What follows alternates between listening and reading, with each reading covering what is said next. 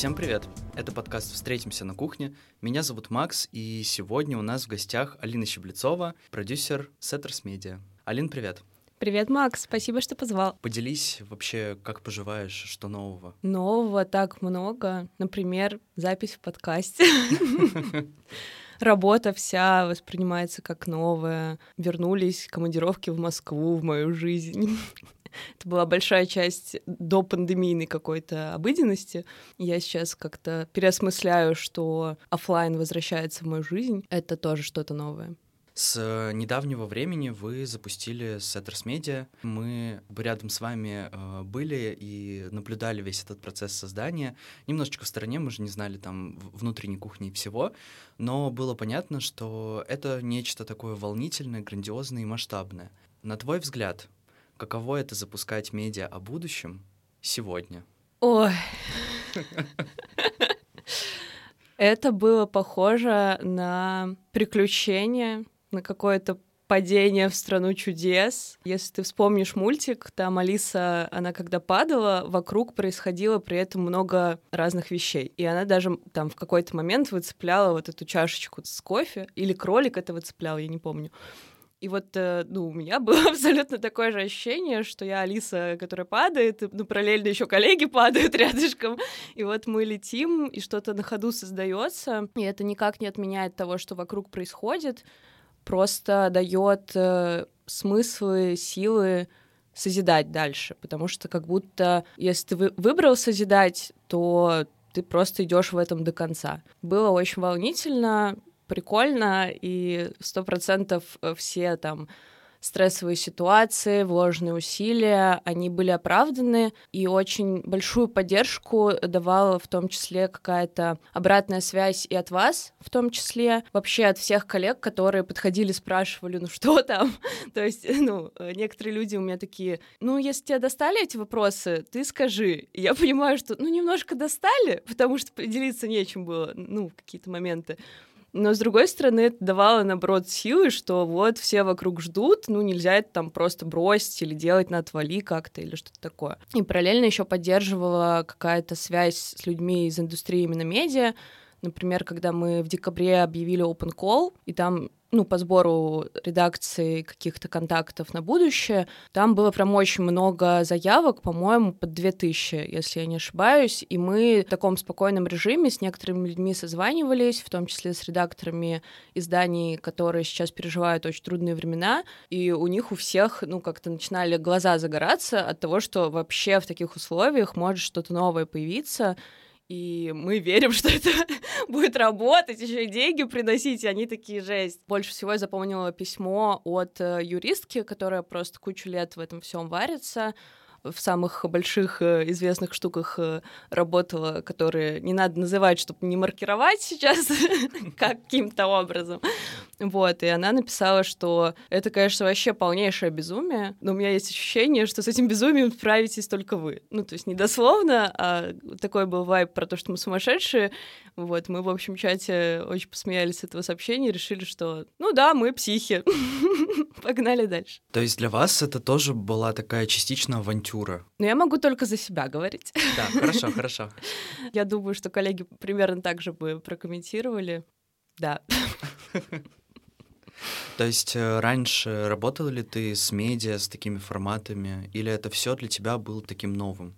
Смотри, до того, как вообще Женя заговорил про то, что мы будем преобразовываться именно в медиа полноценное, мы уже почти год с Ариной вместе вели телеграм-канал «Агентство». А Арина еще до этого... могу соврать, сколько, мне кажется, больше 2 лет. В целом это как бренд-медиа существовало. И аудитория действительно была большая, потом мы забрали у вас Инстаграм, площадка запрещенная в Российской Федерации. Это все как вот на базе социальных сетей, в целом как такое отраслевое медиа и было. Сейчас это просто шире, больше, плюс есть сайт и разные планы, которые только медиа себе может позволить. Мне было бы очень интересно узнать, как ты вообще пришла к такой жизни, как мы оказались в этой точке здесь, и можешь, пожалуйста, рассказать вообще, где ты работала до этого, почему ты решила прийти именно в диджитал? Короче, я иногда подсвечиваю эту историю в Телеграм-канале, и, в принципе, это тоже с детства началось. То есть я в детстве начала писать рассказы в начальной школе и параллельно с этим делать журнал. Ну, то есть я просто брала листы А4, степлер, вырезала из других журналов какие-то иллюстрации, потому что я, вообще не умею рисовать. Там были какие-то рубрики уже тогда, я, не знаю, мне кажется, на наше поколение тогда очень сильно повлияли какие-то сериалы типа «Маргоша», «Не родись красивой», там вот эта вся индустрия очень так красочно показывалась, мне это очень нравилось. Вот, и этот журнал какое-то время выходил, я там даже разыгрывала какие-то статуэтки слов, собирала фидбэк подписчиков, они должны были на перемене оставлять свои оценки на последней страничке. Вот, и потом моя одноклассница создала свой журнал, и она как раз жесткий визуал, и ее журнал выглядел лучше. Плюс я тогда была не очень социализирована, а она была очень социализирована, соответственно, у нее там оценок было намного больше. Ну, то есть сейчас бы это в лайках измерялось, условно. Вот, я вообще что-то, не хотела соревноваться, я видела, что я проигрываю, потому что я, не умею рисовать, и я закрыла это издание. Мы могли объединиться, стать самыми сильными на рынке, в школе, выйти, возможно, на районный уровень, но тогда, какого-то вот этого Huggable Talents еще Евгений Давыдов не придумал, поэтому как-то вот так все было. Вот, а потом в средней школе уже к нам пришел педагог Евгений Веснин и факультативно вел, кружок журналистики, у него был в этом большой опыт. Мы стали издавать газету, пальную, она называлась «Родничок». Я там была корреспондентом. И потом, я шла по треку, что я буду журналистом. У меня были сомнения, стоматологом или журналистом, но стоматологом нужно сдавать химию. А это был единственный предмет в школе, который мне вообще не давался.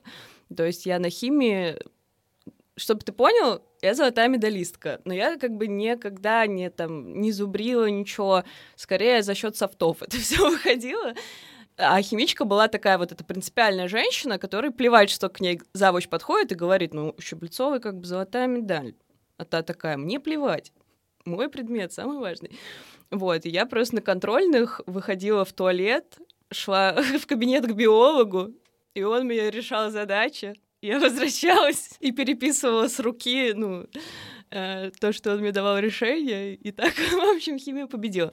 В общем, я думала, что я поступлю на журналистику, а потом в 11 классе случилась моя первая командировка в Москву, которая предопределила мое предвзятое отношение к этому городу. Мы ехали на передачу «Ледниковый период», по-моему, она называлась, и должны были брать блиц у Нюши. Мне казалось, это что-то вообще невероятное. В 11 классе брать блиц у Нюши. Вот, и мы туда приехали, и я впервые, у меня снялись какие-то розовые очки, как вообще все это работает. То есть передача идет сколько по телеку? Час, может? Да. А снимается это часов 5. И ты сидишь, и тебе все время надо хлопать. Все время.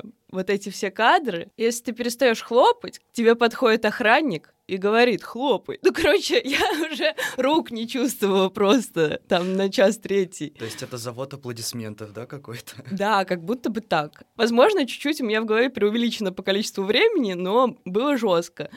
И в тот момент, когда там был вот этот перерыв на все журналистские делишки, меня не пустили к Нюше, и туда отправили 5-классника из нашей группы. А мне портфолио собирать для поступления. Меня отправили к какому-то фигуристу ноунейму, в моем мире. И это вообще было не то, что я ожидала. И я шла по вечерней Москве, рыдала и решила: все, если журналистика подразумевает, что так со мной можно обращаться, то я не буду журналистом.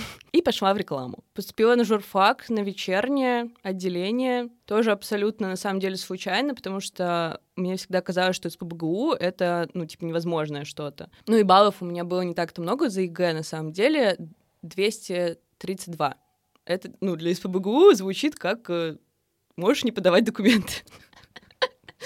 Но кто-то сказал моей маме, что есть вообще-то вечернее, и мама меня заставила поехать подать эти документы. Я говорю: мам, ничего не получится, это СПБГУ. И потом, когда позвонили из приемной комиссии, что вы проходите, принесите оригиналы, я была на работе, я работала официанткой тогда, и я просто, короче, ну, с тех пор и до сих пор мне звонят незнакомые номера, и я чаще всего их просто сбрасываю. Ну, то есть я могла вот так вот просто пропустить этот шанс. И слава богу, там был записан еще мамин номер, они позвонили маме, мама мне звонит, говорит: «Алин, типа, ты там норм вообще?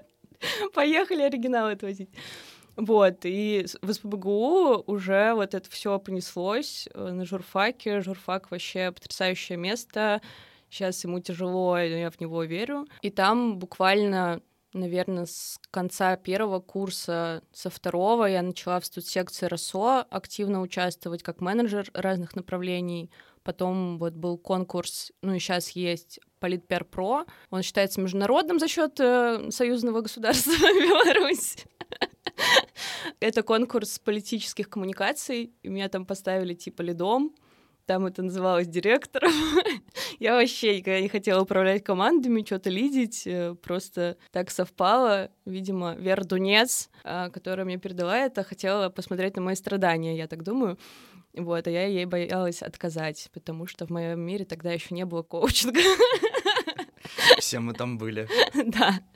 Ну вот и все, короче, какие-то вот эти штуки пиаровские как-то закрутились. Я работала после практики в видеопродакшне копирайтером, какие-то слоганы писала для реклам. Потом началась моя первая фулл-тайм работа СММщиком в НКО, и труд сделал из меня человека. После этого я попала в SETTERS, и все, ну, так начался диджитал. Я тут уже 6-й год в SETTERS Creative Capital уже теперь, и не в агентстве, а в медиа. И, ну, я только когда проговариваю, кому-то рассказываю, что я раньше делала, вспоминаю, что какая-то работа до этого у меня была. Какая часть твоей работы нравится больше всего тебе? Мне очень нравится коммуникация. Ну, это такой как будто странный ответ, потому что это почти вся суть нашей работы. Короче, на журфаке, на первом курсе, самым сложным предметом считался и наверняка считается такой предмет, как ОТК, основы теории коммуникации. Он вроде как гуманитарный, но там очень много различных схем, каких-то штук, которые выглядят как будто учебник по физике. И я помню, что на первой же сессии, ну, считалось, что очень сложно получить 5 на нем. И ты отвечаешь, допустим, все билеты правильно, все эти схемы назвал, там, все объяснил, какие-то термины, а потом, если ты хочешь 5, тебе надо решить загадку. И у меня как раз была загадка про Алису в стране чудес, я ее сейчас не вспомню, ну, типа коммуникационные. Кому-то там показывали какую-то рекламу наружную, и нужно было на какой-то вопрос ответить, не очень очевидный по подтекстам, которые заложены. И я смотрела на эту картинку, которую мне дали, и я помню, что я такая: не понимаю, а потом у меня в голове просто взрыв какой-то происходит, и я понимаю, что там вообще заложено, что с первого взгляда не считывается, но люди, когда смотрят на эту рекламу, у них в подсознании это вот так работает, и я такая: о боже, я сейчас умру и закончу журфак. Вот. Ну, я назвала, мне сказали, да, типа, поставили 5, и я тогда поняла, насколько коммуникация — это сложная, глубокая штука, и когда у меня получается выстроить работу в команде, кого-то, ну, может быть, замотивировать на каких-то внутренних колах, показать, что мы делаем не просто фигню какую-то, там, даже на какой-то просто пост в соцсети можно посмотреть вообще, ну, по-другому. Там, например, делали с девчонками из инсайда, которые помогали нам в переходный период вести площадки, прощальный колл. Я просто попросила их составить список самых клевых постов за это время, которыми они гордятся. Скинула только Юль Черепанова. Но прикол был моей просьбы в том, что я открыла этот пост, проверила охват, и охват получился как весь вот этот стадион на Крестовском людей. Вау. Да, и ну, я просто сделала слайд прощальный, что когда вам будет казаться, что вы делаете какие-то незначительные вещи, что это пост, который вот так вот мелькает в ленте у людей, и через 3 секунды его забудут, просто представляете, что этот пост стоит посреди поля вот этого огромного. И все вот эти люди, которые просто цифра в статистике, это полный стадион. И не все поставили лайк, окей. Ну, кто-то, может быть, там сидит, пиво пьет, кто-то, может, телефончик или ругается со своей дамой. Так или иначе, это ну, масштабно. И вот в коммуникации очень много таких вещей. Когда ты можешь убедить клиента, когда ты можешь отстоять свои правки, когда ты можешь... не знаю, отстоять свои границы, когда ты можешь там не ссориться, не ругаться и не считать там кого-то тупым, а вообще посмотреть, как, что вы команда, что каждый там в своем треке развивается. Ну, короче, мне просто очень нравятся люди, коммуникация завязана на людях, и поэтому мне это все в целом нравится. Еще я люблю тексты писать. У тебя же даже в профиле в Telegram написано, что ты там, например, диджитал-продюсер и копирайтер на фрилансе, да, у тебя подпись? Ну, теперь я заменила копирайтер на автор. О-о-о. Ну, то есть, да, то, что ты вынесла эти ипостаси в один, как бы, смысловой ряд. Это классно. Слушай, здорово. Ну, ты тоже можешь поставить, что ты еще и подкастер вообще-то. Меня тоже, кстати, заряжает коммуникация с людьми, но только когда получается коммуницировать. Mm-hmm. То есть вот в последнее время замечаю все чаще, что из-за того, что уровень экспертизы многих вокруг вырос значительно, mm-hmm. Моя экспертиза иногда не дотягивает, и ранее приобретенные навыки там, полемики, какого-то дискутирования, они уже не работают, эти подходы. И мне все чаще становится сложнее доказать свою позицию. Mm-hmm. И погрузить человека в такое состояние, чтобы он с этим согласился. То есть такая тема манипулирования, которая не удается. Но вообще разделяю, это супер крутая тема, она действительно драйвит, потому что если ты зарываешься один в операционке и ни с кем не общаешься, то это, наверное, вообще жуть жуткая. Да, но при этом, конечно, количество созвонов хочется как-то сокращать. Хочу просто тебя дополнить, что я тоже, ну, испытываю похожее чувство, что даже и внутри агентства это заметно было еще, когда мы не отсоединились, что очень растет уровень тех, кто вокруг тебя, и сложнее ему соответствовать. Я думаю, что там вот в плане переговоров, это только практикой решается. И когда Лиза Рябко / Гаврилова подключила нас тогда бесплатно с корпоративной всей этой истории на курс бла-бла-курс в Бесмарте. Угу. У них основной по... Ну, как раз по коммуникации, по аргументации и прочему. У меня какие-то схемы оттуда очень хорошо сохранились в голове и помогают. Когда мне очень сложно, я вспоминаю прям эти вещи. Я тебе скину потом пару табличек. Да, спасибо. Будем выбираться вместе. Еще одна тема, которую хотел затронуть. Впервые с этим направлением я столкнулся именно, когда пришел в агентство, точнее, с таким термином, как креативная пара. Угу. До этого вообще не понимал, что такое существует, а потом вдруг увидел, что действительно в тандеме люди могут придумывать гораздо больше, делать там x5. И когда я пришел в агентство, наглядным примером для меня, когда я не понимал, почему все вокруг говорят про креативную пару, стали вдруг вы с Ариной. Вот, расскажи, пожалуйста, плюсы и минусы креативной пары. Не, на самом деле, вот просто что для тебя креативная пара? Для меня это такое, возможно, очень патетично будет звучать, когда 1+1 — это 3. Потому что я как там за пределами работы много лет страдала от филофобии. Но это как бы в романтических отношениях проявлялось. Я очень боялась каких-то близких эмоциональных отношений, потому что ты в них становишься очень уязвим. Ну, там, короче, у всех свои причины. И потом появляются вот эти тревожно избегающие люди, которые тебя игнорируют, как только все хорошо, например. Ну, это вот я такая была. И потому что тебе все время кажется, что другой человек, он представляет опасность в близком контакте. И, условно, в работе с Ариной я увидела, что это вообще может быть не так. Это, ну, я таким образом отгораживалась от такого вообще объемного, клевого контакта, который может быть с другим человеком, что просто я такая, блин, а как я вообще раньше жила без Арины?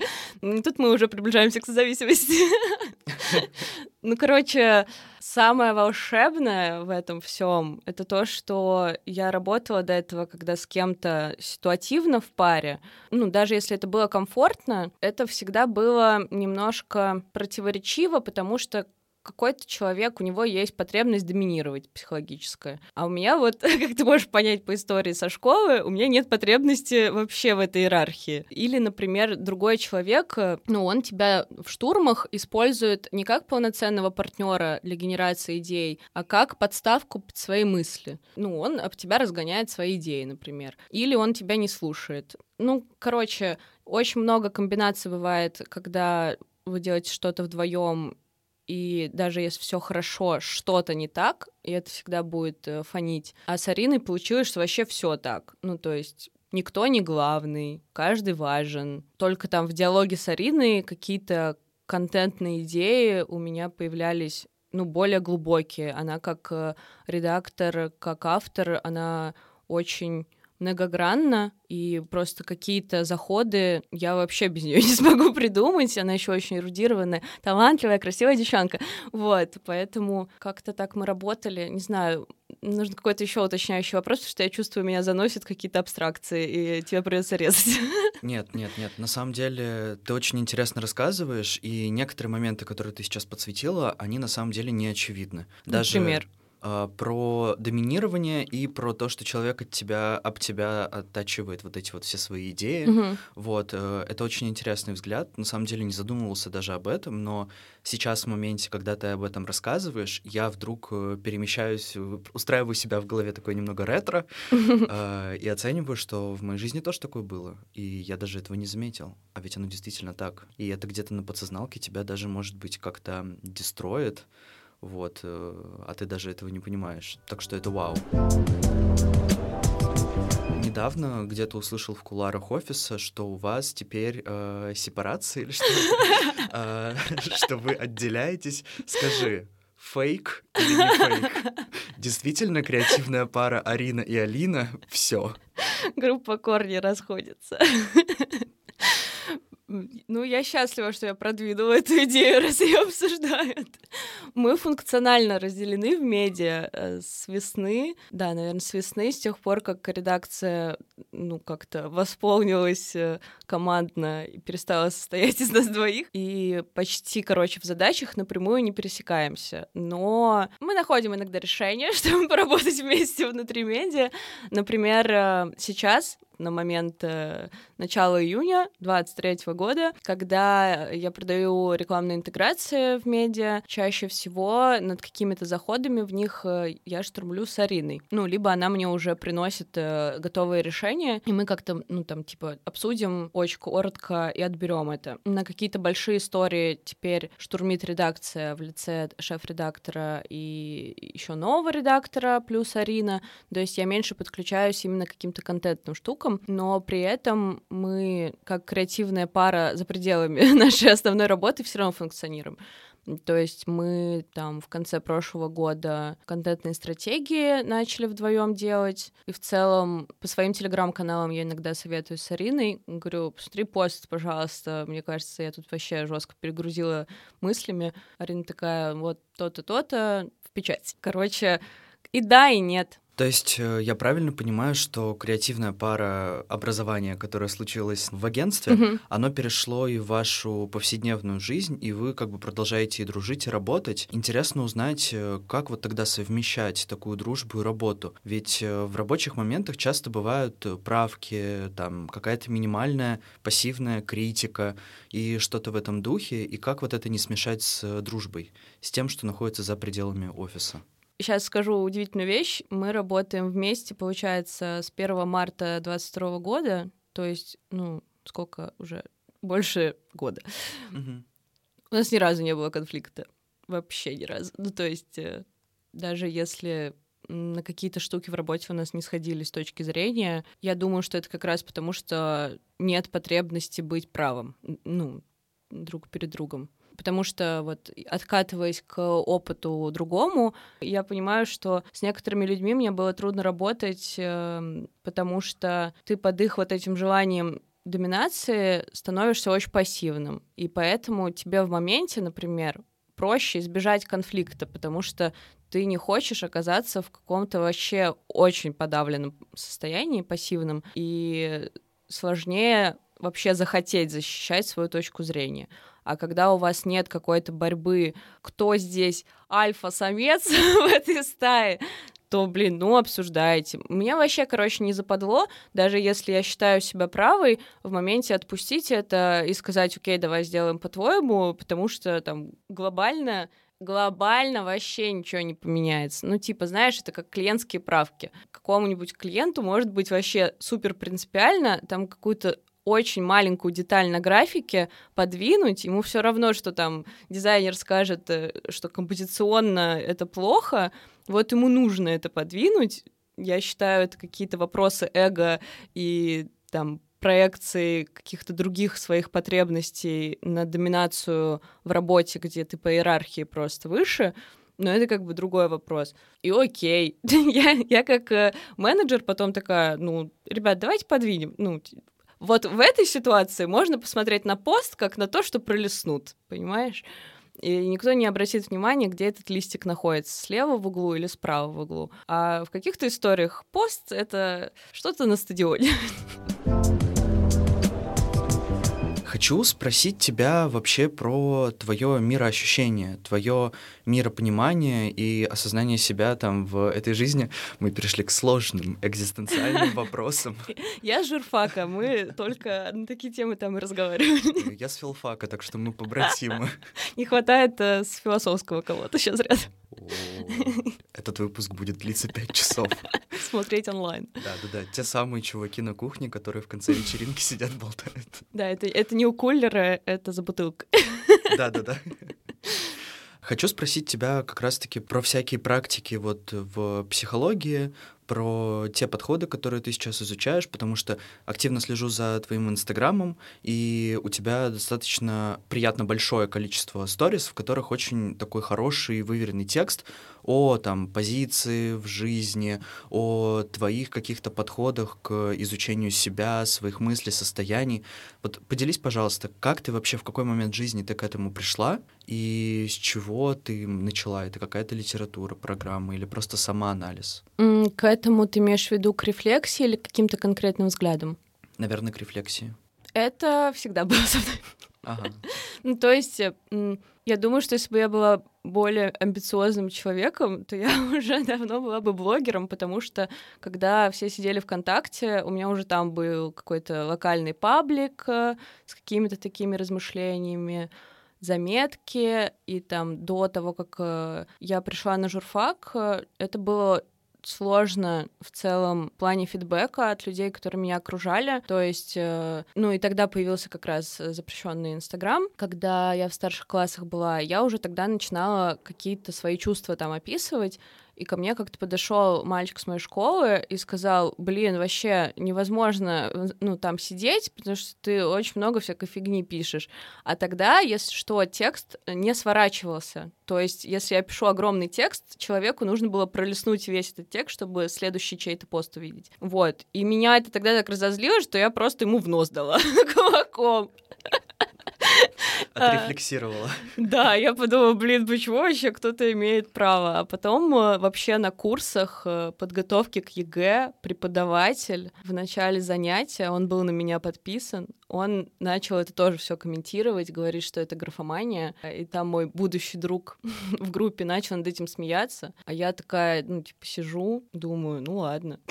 Ну, как бы обидно, но мне-то кайфово, когда я это делаю. И просто с каждым годом это становилось какой-то важной частью моего какого-то общения с людьми в интернете. Ну, то есть потом просто это стали видеть люди, которым это подходит, которым нравится, они мне об этом писали. Мне в целом было неважно, много их или нет, потому что в моменте, когда я пишу, я вообще не думаю, кто это будет читать.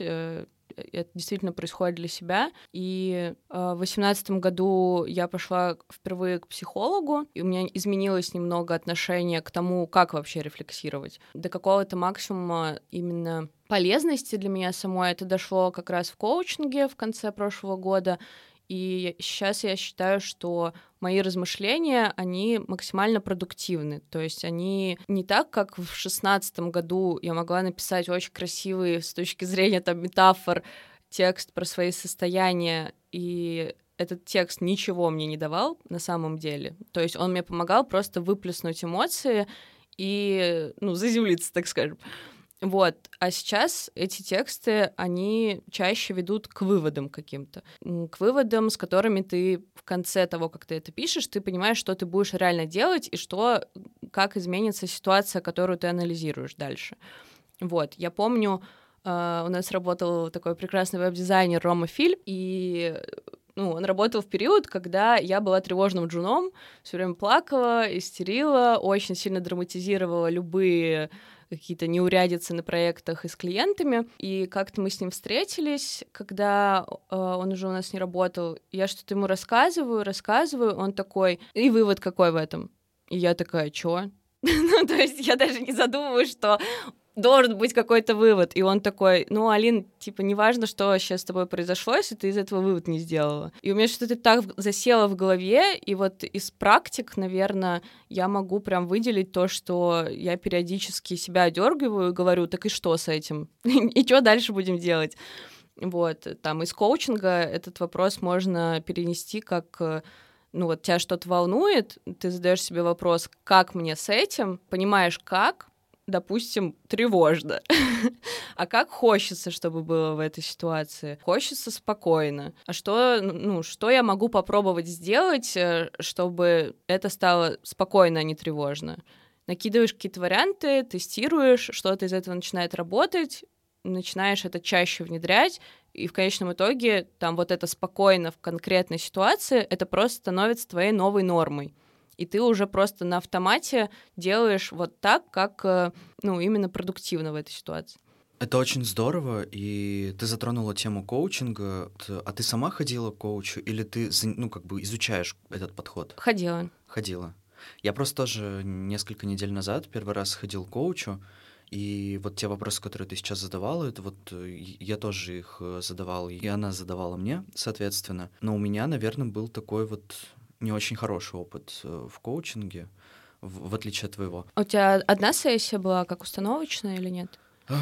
Да, была одна, но на вторую я как будто бы уже не хотел идти. Во-первых, я столкнулся с той мыслью, что раз мне задают вопросы, на которые я нахожу ответ и тем самым нахожу решение проблемы, почему я сам не могу себе задать эти вопросы? Вот. А во-вторых, просто я шел с конкретным запросом, я нашел для этого запроса решение во время сессии, за что я прям дико был благодарен коучу, и мне оставалось только применить его вот в сложившейся ситуации. Я его применил, и не помогло. И по логике мне нужно еще раз идти к коучу и находить следующее решение. Но я такой, да пошло оно все нафиг. Можно просто пожить, да? Да, но не получилось. Че я загоняюсь? Все, пока. Ну, может, тебе просто это не нужно сейчас. Вполне возможно. Возможно. Вот в плане момента про вопросы, что ты их можешь себе задавать сам. Вчера записывали подкаст именно про коучинг с моей знакомой, и мы как раз обсуждали этот момент, что ты не можешь, по сути, сам себе эти вопросы задавать в той мере, в которой это на сессиях происходит. Ну, то есть это круто применяется потом в жизни в каких-то отдельных ситуациях и просто как образ мышления. Но чаще всего, когда, по крайней мере, у меня так, если у меня есть какая-то проблема, связанная с моими установками старыми или с чем-то, что я не осознаю, из-за того, что я это не осознаю, я не смогу себе правильный вопрос задать. А специалисты и психологи, коучи, не знаю, может быть, какие-нибудь ченнелеры на высоких энергиях, они по каким-то косвенным признакам, которые они знают благодаря обучению, они видят, что с тобой происходит и какой вопрос тебе нужно задать. Я часто, так как там после 2019 года все мои занятия с психологом и с коучем, они как бы в онлайне были. Я периодически их во время сессии держала в курсе, что я делаю в этот момент там ногой или рукой, потому что я думаю, это как бы добавит им информации, которая может пригодиться. Я говорю, я сейчас жестко чешу ногу, хотя она не чесалась. И они такие, что для тебя это? Ну, какая-нибудь такая история. Вот, короче, ты такой, знаешь, просто, доверяешь специалисту, как будто бы это не про то, что ты не можешь сам это, а потому что, конкретно это этот человек может сделать лучше. Как когда к тебе приходят с вопросами по контенту, это не значит, что тот человек не может с этим разобраться, потратив 2-3 года жизни. Это значит, что ты ему в моменте можешь вообще круто помочь. У нас была попытка делать книжный клуб в агентстве, и там, по-моему, вторая встреча была по книге «Кто, а не как». И вот я ее очень всем рекомендую, потому что это освобождает очень много энергии, когда ты в некоторых вещах не пытаешься сам разобраться в ущерб своим приоритетам, а сразу же начинаешь думать, кто мне может с этим помочь. И вот, например, сейчас перезапустила телеграм-канал «Санаторная карта», маленький такой, камерный, который бросила вести, подумав, кто может со мной его вести и давать мне вот эту дополнительную мотивацию, типа, знаешь, как ответственность перед партнером. И мне пришла в голову сразу мысль, кто, и мы вот вместе делаем. Хочу дополнить про коучинг. На самом деле к нему отношусь абсолютно позитивно. И вот, как я и сказал, опыт вот этой сессии, он в итоге был для меня позитивным. То есть я впервые с этим столкнулся, и я удивился тому, что ты сам можешь ответить на эти вопросы, и, естественно, их должен кто-то корректно задавать. Ты говорила про то, что ты там чесала ногу, что ты делала руками. Я тоже был на приеме, и это все замечали. То есть, почему вы сейчас волнуетесь, почему вы сейчас щелкаете пальцами? И я такой, что? Точно. Ага, ты даже не замечаешь. Да, и там по мимике, по тому, как часто ты моргаешь, это, конечно, удивительно. Но, наверное, просто мне нужно сменить коуча в следующий раз. А, кстати, это тоже абсолютно нормально. Например, мой коуч, от которого я в восторге, Натали, не знаю, возможно, я тебе рассказывала в подкасте про свой опыт в коучинге, она сначала сходила на установочную встречу к моему, и у нее не было мэтча просто с ним как со специалистом, хотя много моих знакомых к нему пошли, и типа все супер, они занимаются. В общем, это просто нормально, как то, что я нашла Арину в работе, а кому-то с Ариной некомфортно, скорее всего. И до свидания этим людям. Так же с коучами. Про перезапуск твоего телеграм-канала «Санаторная карта». Я, во-первых, скажу, что я очень рад, что он возродился. Спасибо. Потому что подписался на него еще в прошлом году. И второй момент. Вы выпустили сегодня и вчера пост о том, как бороться с похмельем. И я считаю, что хотя бы поэтому нужно подписаться на этот телеграм-канал. Скажу честно, сегодня утром я проснулся в похмелье, и я думаю, а как я вчера пропустила этот очень нужный пост? Просто авторы телеграм-канала почувствовали эту потребность. Расскажи, пожалуйста, как вообще пришла идея создать этот телеграм-канал? Такая интересный факт. Вчера, когда вы активизировались, или несколько дней назад, когда вы активизировались, я зашел, и оказалось, что этот телеграм-канал был мной прочитан до самого начала, и передо мной появилось сообщение, там, «Всем привет, я Алина, диджитал-продюсер», и я там прочитал этот монолог, этот манифест. Я такой думаю, вау, я не помню, что там написано. Как она откровенно, честно говорит, как пишет, и ты просто чувствуешь эту энергетику через текст, что бывает достаточно редко в наше время. А потом понял, что это вообще-то год назад было написано. И думаю, так, ладно, пролистну, а там еще лучше. Как пришла идея? Макс, мне сейчас очень приятно, я смутилась. Дорогие слушатели, у меня глаза на мокром месте. Так, давай расскажу. Значит, в минуты тяжелых размышлений о своем профессиональном будущем, по-моему, году в 20-м или в 19-м, я завела канал «Человеческое в маркетинге».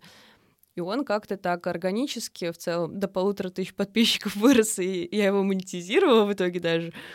И я туда не очень регулярно, на самом деле, пишу, потому что я думаю, то, что ты подметила относительно моих текстов, это работает только когда я пишу реально про то, что мне интересно.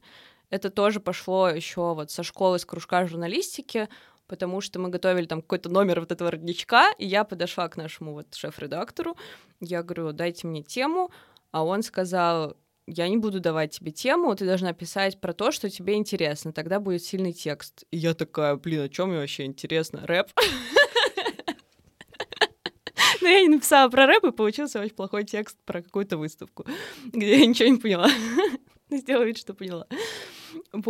И, соответственно, каждый раз, когда появляется какой-то новый интерес, есть вероятность, что у тебя появится мысль, как этот интерес выразить в мир. Ты просто в какой-то момент, наверное, я связываю это с пандемией, потому что в пандемию тема здоровья вообще в каком-то инфополе глобальном появилась, в том числе и в локальном, вот, и какое-то началось переосмысление. У меня тогда весной 2020 года случилось первое обострение гастрита, тогда я полюбила кабачки. Филью, просто максимально. Да, потому что это единственное, что из овощей можно было есть в обострении. Вот, и я начала вообще думать, а как я живу, ну, то есть почему я... Ну, там, я занималась спортом в целом с первого курса, когда поняла, что я, ну... У меня, короче, в школе было освобождение от физкультуры, и мне нужно было а-ля ходить на лечебную физкультуру, а я вообще не понимала, почему. Ну, типа, мама такая, у тебя вот там такая группа по физкультуре. И я считала себя слабым человеком, который не может спортом заниматься. Такая, ну ладно, если я пробегу 100 метров, я, наверное, упаду. Вот, а потом что-то, короче, после школы я такая, блин, так я вообще-то, ну, нормально, могу и заниматься.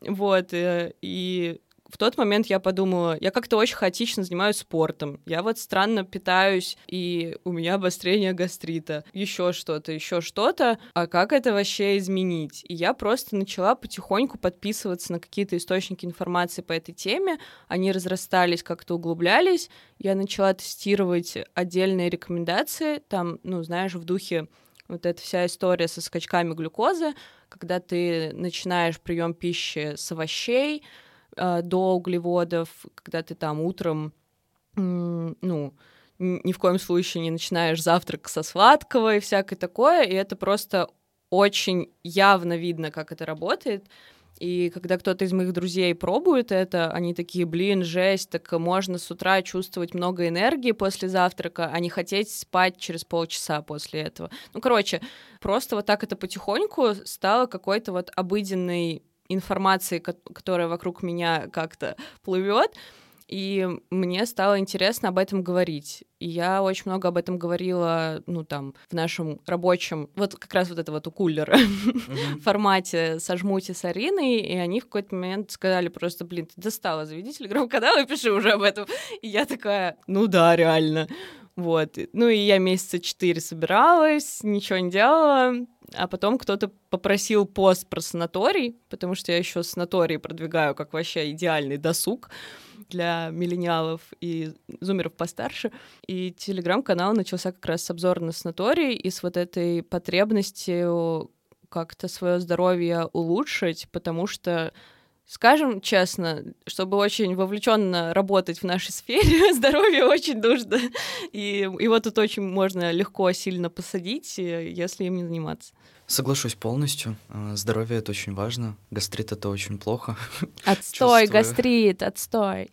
Да, и разделяю эту любовь к кабачкам максимально. Их можно приготовить. Сколько видов можно сделать блюд из кабачка? Миллиард. Как минимум оладьи можно просто запечь, в муке с яйцом. Ой. Кулинарный подкаст. Пишите в комментариях Максиму, какое блюдо из кабачков вы любите больше всего. А если вы не любите кабачки, то ничего не пишите. Мы обвалим интернет. Хотел спросить тебя касательно SETTERS MEDIA. Вы в основном пишете про будущее, про подходы к созданию этого будущего. У вас есть просто потрясающий список людей, которые формируют это будущее. Когда вы только релизнули сайт, наверное, это первый раздел, в который я пошел и который начал смотреть, увидел очень много людей, которые, возможно, зачастую даже в инфополе как бы не так часто появляются, но ты в целом знаешь, что они делают просто какую-то сказку. Я хотел тебя спросить, как ты думаешь, как в будущем вообще изменится подход к нашему делу? То есть вот сейчас появляются нейросети, появляются всякие боты на их основе. Может быть, вы уже как-то применяете это в работе? Давай я начну с частного и дойдем до общего. С частного — это про то, как я практикую все это. Короче, я долгое время, помимо того, что я была филофобом, я была еще и технофобом. То есть, ну, там, в SETTERS меня знают как человека с проводной мышкой, например. И когда вот мы начали с Ариной работать в креативной паре, и оказалось, что все в редакции находится в Notion, а я 5 лет проработала в Битриксе и в Google Доках, ну, у меня просто очень плохо было. То есть у меня до сих пор есть определенное сопротивление, и когда у меня что-то в Notion не получается, мы с Ариной делаем срочный колл, и она мне вот демонстрация экрана показывает, куда нажимать. Поэтому ты нашел кого-то спрашивать. В общем, я была реально, технофобом, все время шутила, что я даже не понимаю, как калькулятор работает, чего вы от меня хотите. А потом вот когда вся эта тема началась с ChatGPT, я вспомнила книжку про технологии, которую я не дочитала в 2020 году, потому что она меня жестко испугала. Она у меня, кстати, в сумке сейчас, потому что ее сейчас дочитываю.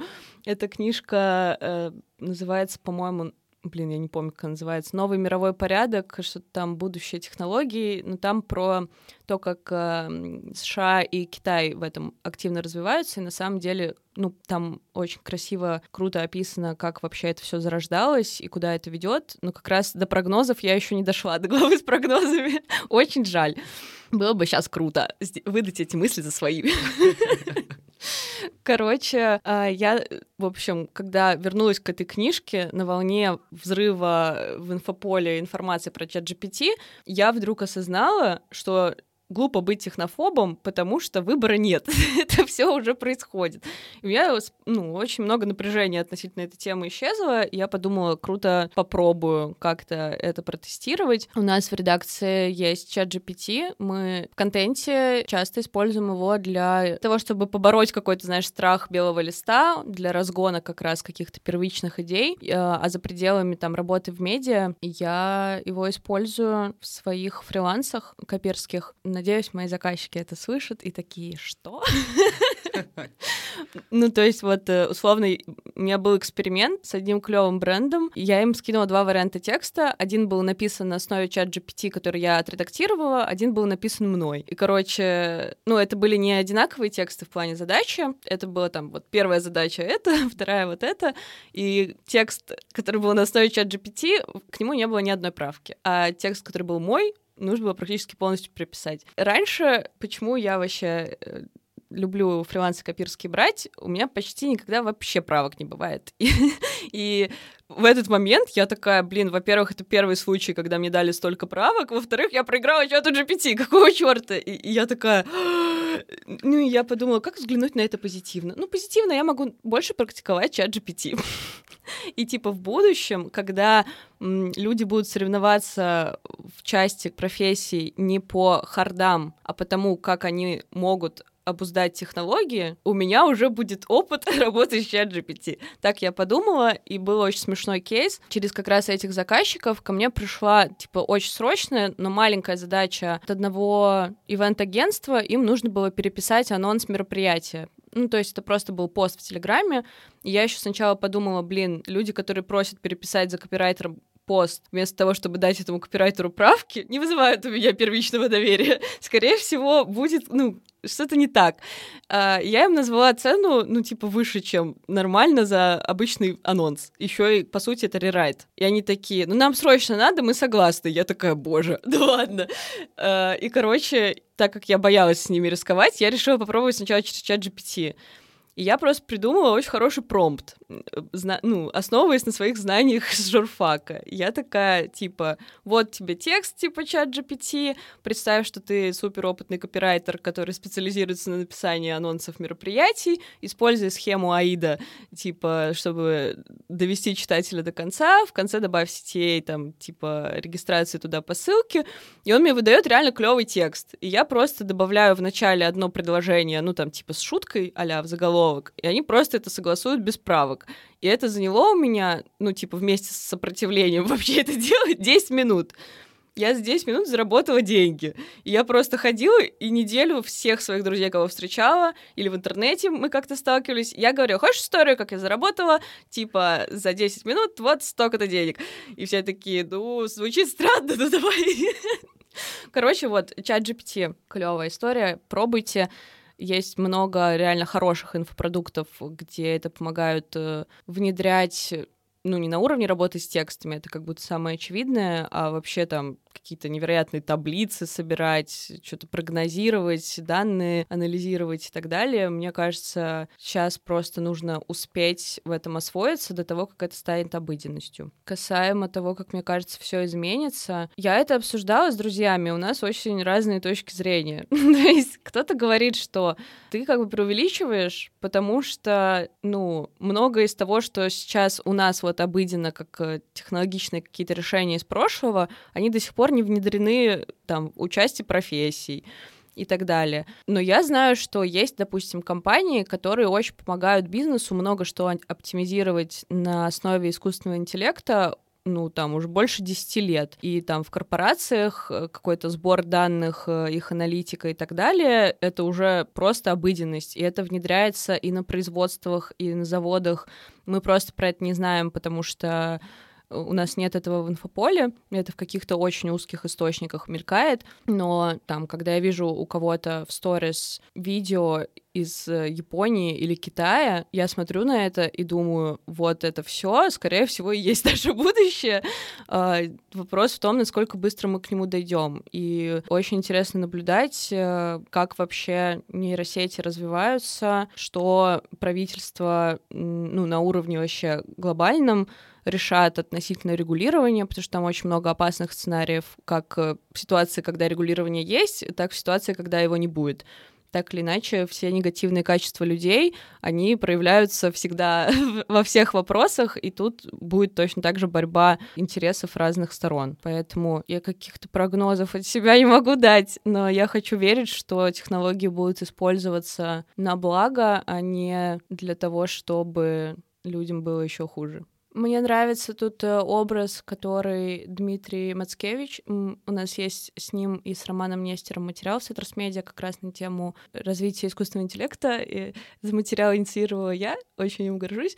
В общем, Дима, он какую-то такую метафору, много она где у него мелькает, транслирует про то, что ChatGPT, в частности, нужно воспринимать не как, ты ему даешь задачу, он это за тебя делает, а как твой экзоскелет. То есть он тебя усиливает, он делает тебя более ловким, но это не волшебная палочка, короче. Поэтому ты с ним должен, как условно, в одном потоке быть как супергерой, по сути. Помнишь, у Железного человека этот костюм был? Да.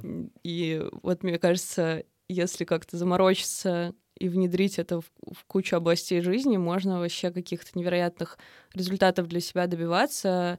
И там вот он нам рассказывал, как сказки детям генерируют вместе с ChatGPT, очень персонализированные, потому что если ты там просто читаешь сказку, которая была написана 200 лет назад, и ребенок не может себя там с героем уже, допустим, как-то сопоставить и прочувствовать, тут ты можешь забить такие вводные, что это будет вообще в контексте жизни ребенка, с учетом там каких-то персонажей из его жизни. Ты можешь заложить вообще сразу в этот промпт идею, которую ты хочешь донести.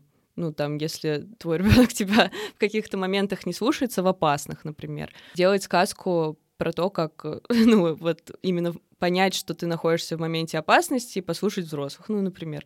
Короче, не только в работе.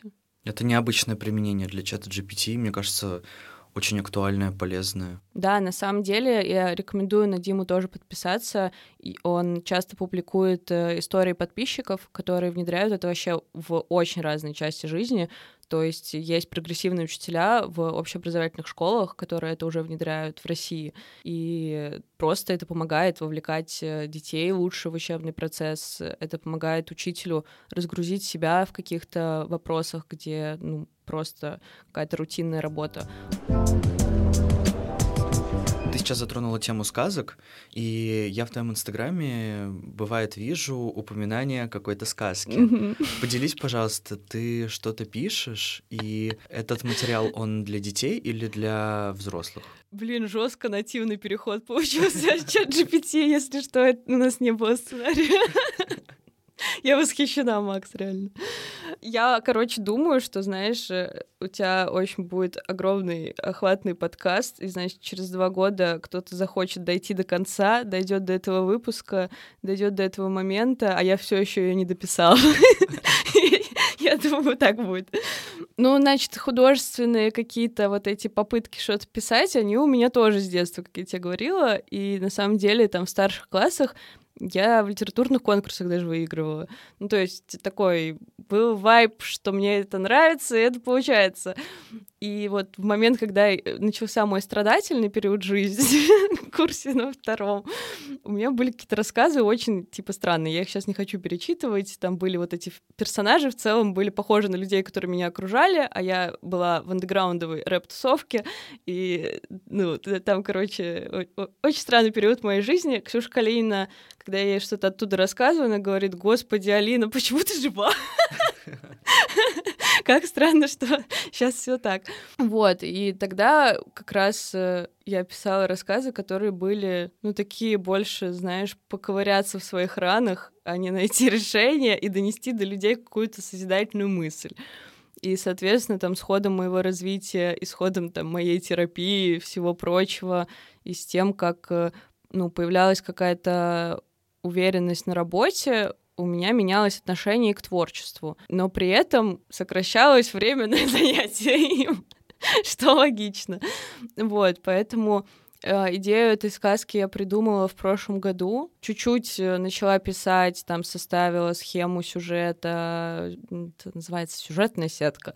Вот, но что-то, короче, периодически всплесками я вспоминаю, хожу по двору 1,5 часа, знаешь, в голове пишу. Арина смеется, что я думала, короче, что все так могут, типа, писать в голове тексты, а потом садиться и просто, ну, их переносить. Арина сказала: нет. Я говорю: что значит нет? Вот, ну, и я в голове пишу, потом не переношу это, и иногда оно из головы теряется, я очень страдаю. Эта сказка будет, ну, скорее для взрослых. Сейчас ты это спросила, и я задумалась, что вообще-то можно написать ее так, что она и детям может быть полезна. Не знаю, ладно, посмотрим. Короче, она глобально про созависимость как раз-таки, но это не в ключе нашей креативной пары. Вообще это такой большой болезненный вопрос в моей жизни, и в какой-то момент я начала с ним разбираться, и мне стало сильно легче. Мне кажется, супер актуальная тема для людей, которые выросли в России, потому что это распространенное явление. Какие-то люди в семье зависимые, они очень сильно влияют на твое формирование психики, и ты, скорее всего, если находишься в каком-то близком контакте с зависимым человеком, ты становишься созависимым, и это очень портит жизнь. Вот, то есть там сначала, чтобы про это почитать, можно, не знаю, почитать вообще про треугольник Карпмана, спасатель, агрессор и жертва, а потом уже куда-то углубляться. Вот я поняла, что я очень часто там была спасателем, при этом треугольник этот очень динамичный. Ты сначала спасаешь, потом становишься агрессором, потому что тебя надоедает спасать там жертву, которая вообще тебя не просила спасать, и она не хочет спасения. Вот, потом ты становишься жертвой, этот человек становится агрессором. Короче, такой замкнутый вообще бесконечный круг. И мне захотелось, ну, как будто бы там все свои выводы упаковать в красивую историю наглядную, но на примере, ну, истории с тем, как герою приходится отказываться от спасения, и как это на самом деле трудно. Там будет... Конечно, реальные люди будут прототипами, и это не будут мои близкие в плане родственников, это будут люди, с которыми я близко общалась, ну, за пределами семьи, но в общении с которыми я потом увидела эти сценарии зависимости. Вот, короче, например, Яна Юртаева, тоже наша бывшая коллега, она очень давно у меня просила эту сказку не бросать, и я периодически, когда мне кажется, что лучше уже перестать про нее говорить, раз я ее активно не пишу, я вспоминаю, что хотя бы одному человеку эта сказка очень нужна, и поэтому я ее когда-нибудь допишу. Я под впечатлением, правда, особенно от выбора темы. Она действительно очень больная. Она, мне кажется, она близка большинству людей, как ты правильно сказала, нашей страны. Сказать нечего, просто во.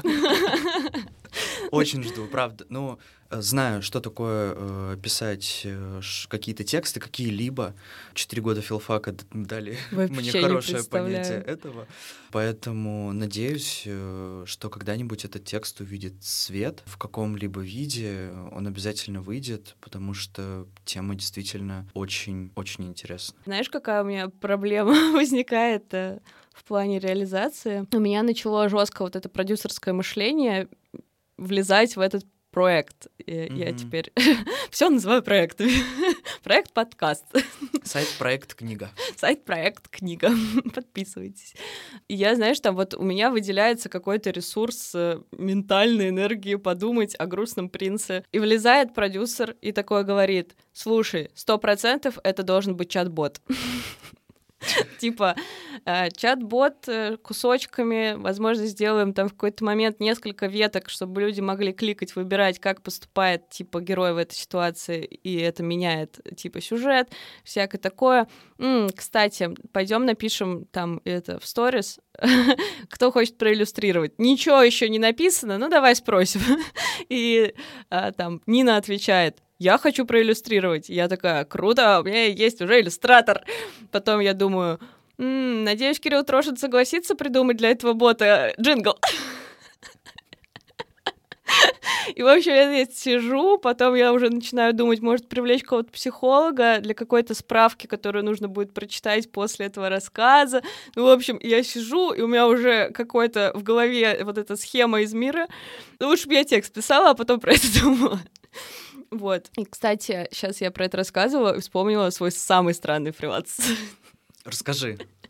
Это как раз были художественные рассказы, прикинь, и мне за них платили деньги.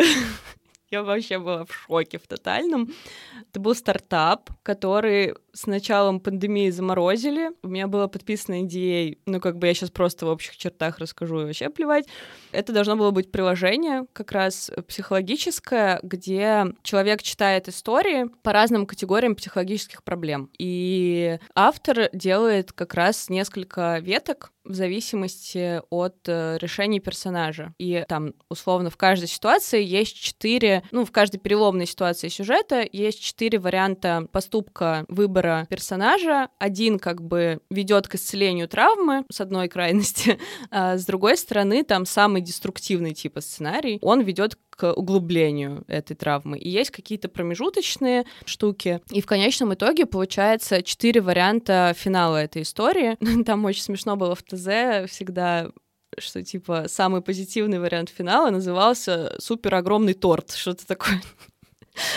Вот. И я еще пока это писала все, у меня там тоже не было правок особо. И там другим авторам забрали мою какую-то историю, типа, как пример, и меня тогда это очень сильно вдохновило вообще задуматься, что можно вернуться к каким-то художественным текстам. И это плюс еще меня натолкнуло на мысль вообще, что так и в жизни реально работает. Мне, короче, супер жаль, что эту штуку заморозили. Мне кажется, она могла бы быть просто офигенной, типа, знаешь, как клуб романтики, только для невротиков. Можешь, пожалуйста, поделиться, что тебя вдохновляет в целом по жизни и, может быть, за последнее время какие-то новые источники появились? Да, знаешь, во-первых, коммуникация, про которую мы уже чуть-чуть говорили как раз в таком ключе. У меня есть на этот счет мысль, что я не буду перечислять сначала какие-то конкретные вещи, а скажу, что человек сам себя может в вдохновленное состояние включить, и тогда он начнет больше замечать того, что его может вдохновлять, типа, и подпитывать это состояние. Вот, и как раз там та же санаторная карта, она про это, про то, что поработать сначала со своим самочувствием, чтобы у тебя были силы, замечать вообще все, что вокруг тебя. Меня вдохновляют очень самобытные люди. Как ты отметила, там в нашем А-листе в медиа таких много. Мне хочется научиться чаще вспоминать про таких людей, когда перед глазами и в инфополе, и там, не знаю, кто-нибудь тебе подойдет что-то рассказать, появляются, наоборот, люди, которые деструктивно влияют на твое состояние. Типа вот работа с вниманием, она как будто важна, ну, в этой ситуации тоже. И, конечно, меня очень вдохновляет рэп. Круто. Не знаю, сейчас я, возможно, что-то важное забыла, и потом уже не вспомню. Короче, еще меня стало очень вдохновлять тоже со времен пандемии какое-то создание уюта вообще в каких-то мелочах. То есть вот эти у меня там, знаешь, может, мелькают, когда я еду, фоткаю салфеточки такие с какими-то а-ля кокрюшами, и там чашечка фарфоровая в горошек. Ну, короче, ты такой, ой, вокруг меня красиво, что же я буду тут загоняться? И спорт вдохновляет. И коллеги вдохновляют. Коллеги, вы удалили меня из дайджеста, но это не значит, что удалили меня из ваших сердец и вас из моего. Присоединяюсь в лице SETTERS Education. Вот нас удалили из дайджеста, я теперь даже не знаю, кто из агентских ребят уволился. А я знаю, вот так вот. Так. Не, знаешь, я тебе рассказывала лайфхак, это, короче, к вопросу информационной безопасности. Подходишь к человеку из агентства и говоришь, дай телефон. Позвонить. Да, открываешь дайджест, читаешь. Надо почаще ходить в офис. Я отвечаю, я реально так несколько раз делала. Круто, круто. Ты сказала, что тебя вдохновляет рэп, и такой crazy вопрос про Оксимирона. Признан иностранным агентом. Факт. Грустный. Мне кажется, что в нашем офисе ты вообще какой-то адепт Оксимирона. Ты постоянно перенастраиваешь Алису на кухне на его волну. Там уже Бульвар Депо его заменил, мне кажется, у Алисы. Такой быстрый вопрос. Как тебе кажется, дисс Оксимирона на Моргенштерна — это заказное или это от души? Блин, так это же ответочка была. Ну, я понимаю, но вообще вся эта история, это в целом для пиара или они реально вот... Ну, сейчас, возможно, наивную вещь скажу, но я думаю, что товарищ Алишер, по-моему, он тоже иноагент, я уже запуталась. Иноагент. Да. Ну, он 100% это делал для охватов, для того, чтобы вот эту часть медийности Мирона в свою пользу использовать. Мирон Янович действительно очень долгое время какие-то колки штуки в инфополе со стороны Алишера, никак на них не отвечал. И мне кажется, просто не ответить на такой большой, типа, там, клип, трек и так далее уже было сложно. То есть, по-моему, Оксимирон с этого ничего не выиграл. Я не помню, чтобы у него после этого какой-то был важный релиз, к которому это могло быть таким, типа, прогревом. Но периодически я думаю, блин, что там вообще у него? Просто когда мы смотрели этот дисс, я сидел с открытым ртом, потому что сначала я посмотрела Оксимирона, а потом уже Моргенштерна. Да, я тоже. И потом, когда после Моргенштерна пересматривала Оксимирона, моя челюсть выпала еще больше, потому что я такой, вау. Сколько там было ответочек, да? Да, как он его уделал. Ты знаешь, он, кстати, насколько мне известно, тоже нейросети использует в последних каких-то своих экспериментах. Вообще, короче, вот мы сейчас с тобой говорим про него, я просто вспоминаю, сколько давления со стороны людей я испытывала относительно этой темы, относительно того, что у него на самом деле поверхностное творчество, это все там типа тоже графомания и так далее. Но тут реально как бы каждому свое, окей. Мне кажется, что он очень... Вот после того, как, знаешь, у него была большая пауза, и он мне до этого как исполнитель очень нравился именно за счет музыки и за счет того, что мне была близка очень зацикленность вот эта на себе, которую ему как бы, ну, как какой-то недостаток все время все меняют. То как будто вот его действительно вот то возвращение, то, как ему помогла психотерапия, это стало очень вдохновляющим примером для меня лично, потому что я подумала, блин, ну он реально выглядит другим человеком, он даже там говорит по-другому, у него другие темы, видно, как очень много напряжения из него ушло. Если я видела, что у нас какой-то похожий недуг вот этого эго, значит, и я могу вылечиться. Ну, я думаю, получается. Ты просыпаешься утром, тебе не хочется работать. Что делать? Макс, у нас теперь, короче, в редакции каждое утро планерка в 10:00. То есть твой вопрос касается буквально каждого моего дня теперь.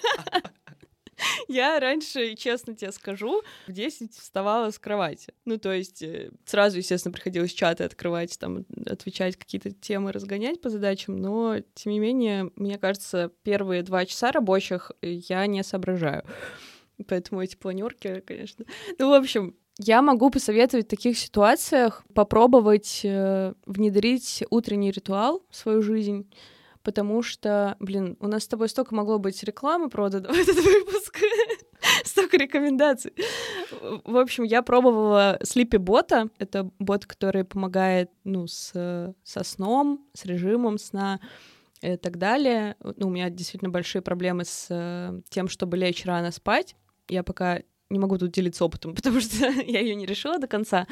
Но в этом боте вторая ступень после того, как ты закончил обучение, типа именно там по сну, по тому, как к нему готовиться и так далее, там следующая ступень — это утро, потому что утро, оно во многом задает вообще тебе вообще весь день. И то, как ты потом ко сну уйдешь. Вот. Я пробовала по рекомендациям этого бота свое утро начинать, и это просто было что-то невероятное. Вот я сейчас сказала, подумала, а почему я такая дура и не делаю этого сейчас, если это работало? То есть, ну, там очень простые вещи. Типа, тебе нужно как минимум полчаса между пробуждением и потреблением контента оставлять. Потреблением контента в любом виде. Ты не заходишь в соцсети, ты не включаешь музыку. Типа, ты не читаешь энциклопедии, проснувшись. Типичное утро в SETTERS MEDIA. Типичное утро, да. Ищем информацию. Для вас, дорогие читатели. Короче, ну и у тебя как-то вообще там голова вся приходит. Для вот этих сверхлюдей еще утренняя медитация, стаканчик воды. Потом там была практика типа 30 секунд или минуту улыбаться себе в зеркало. И ты думаешь, господи, ну чё? А потом ты такой улыбаешься, думаешь, блин, реально клёво, и день сейчас будет. Потом ты там должен красиво позавтракать, у тебя это еще закладывает, ну, какое-то настроение. Потом ты выписываешь себе список дел, включая рабочие задачи, и решаешь начать это самый, ну, типа, важный, возможно, неприятный, потому что она тебя освободит, даст вот этот, ну, типа, качественный дофамин, с которым ты дальше в день пойдешь.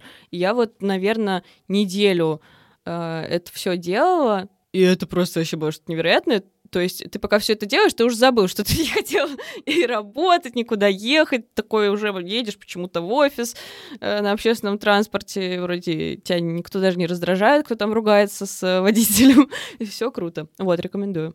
Просто вот у нас, например, в education замечаю вот как бы со своей точки зрения, со своей колокольни, что утро — это в целом такая немножечко тревожная часть дня. Да, я понимаю. Я часто это связываю с состоянием на выходных, когда ты живешь еще с родителями, ходишь в школу, и тебе, например, не нужно в субботу идти в школу, но тебя будет. И первые там 2 часа, как раз-таки про те, которые ты говоришь, тебе не хочется, чтобы вообще этот мир существовал, чтобы тебя хоть кто-то даже тронул, а тем более что-то тебя спросил.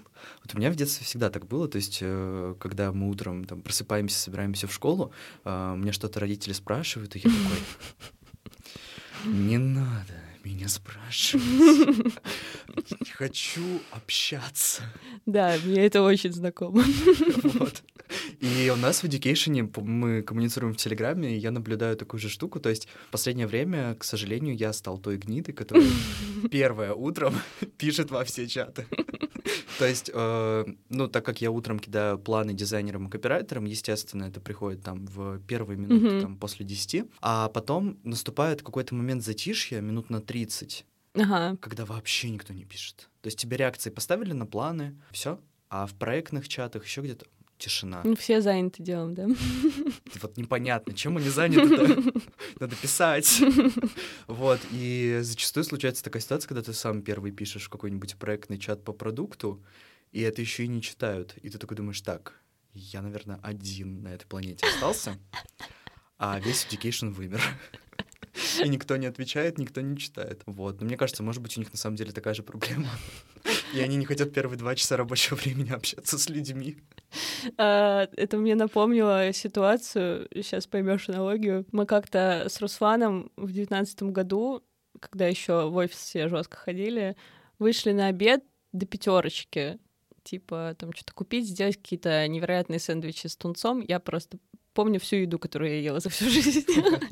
Вот, и мы идем, ну и как бы мы тогда работали на Литейном, то есть, чтобы там дойти до супермаркета, нужно пройти несколько очень активных улиц. Вот, и там много людей, и Руслан такой: вот куда они все идут? Вот почему они сейчас не на работе? И я говорю: так мы же тоже среди них идем, мы же тоже не на работе сейчас. Вот, и когда ты, знаешь, там сидишь, никто не пишет, ты такой: блин, так я тоже сейчас не пишу. А, ну, кстати, да. Да. Ну, или когда тебе друзья такие, типа: Макс, что ты давно не пишешь? Совсем там в своем сеттерсе погряз? А ты такой: так вы же тоже не писали. И все, вопросик отпал. как выглядит твой идеальный рабочий день? Или просто идеальный день, не обязательно рабочий? Какой жесткий вопрос. Ну, я по методичке работаю, извините. Мне кажется, идеальный день — это когда ты выспался, когда у тебя не было, ну, если мы про рабочий день говорим, перекоса в задачах. То есть, ну, знаешь, там, перекос, когда у тебя там 5 созвонов, и нет времени для, ну, там, задач, которые ты руками делаешь, или где тебе надо, ну, подумать наедине с собой. В общем, ну, как будто это вот идеальный рабочий день, когда типы задач у тебя очень гармонично распределены, при этом ты сходил на часовой обед, а при этом никто сроки там никакие не сдвинул по твоим задачам. Но, с другой стороны, сейчас я это начала описывать и подумала, что это, наверное, даже скучно. Мне кажется, мы в нашей сфере немножко кортизоловые торчки все. И был у меня период в агентстве, когда я вела только один проект.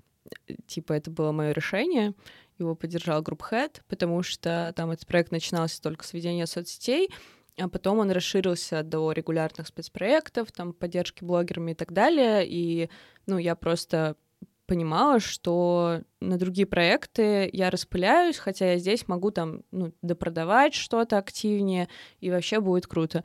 Вот, и мне разрешили повести только этот проект, и это было круто ровно, наверное, месяц. А потом мне стало настолько скучно, потому что тогда уже появились контент-менеджеры, то есть у тебя именно с контентом меньше операционки. Mm-hmm. В которой ты горишь, в которой реально все время что-то происходит, и у тебя не бывает скучного дня, когда ты работаешь операционно с контентом.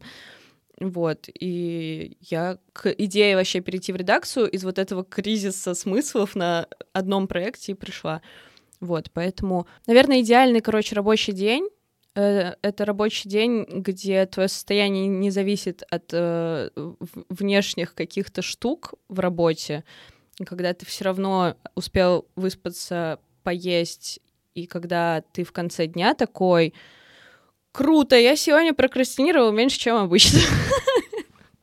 Типа, что это такое? А еще я, типа, не додумывала за других людей, когда они мне там, допустим, просто лайк поставили на сообщение, что они считают меня тупым. Это у меня была такая проблема, я такая: блин, ну напишите, что я молодец, что за лайк, что это вообще такое? Кстати, да. Узнаю в этих словах себя. Очень часто ловлю себя на этой мысли, и даже, кажется, шеф, да, в какой-то момент написал, что, ребят, если есть какая-то инфа в чатах, то давайте не просто ставить реакции, потому что непонятно, что они значат, а как бы писать словами, там, типа, спасибо, забрал.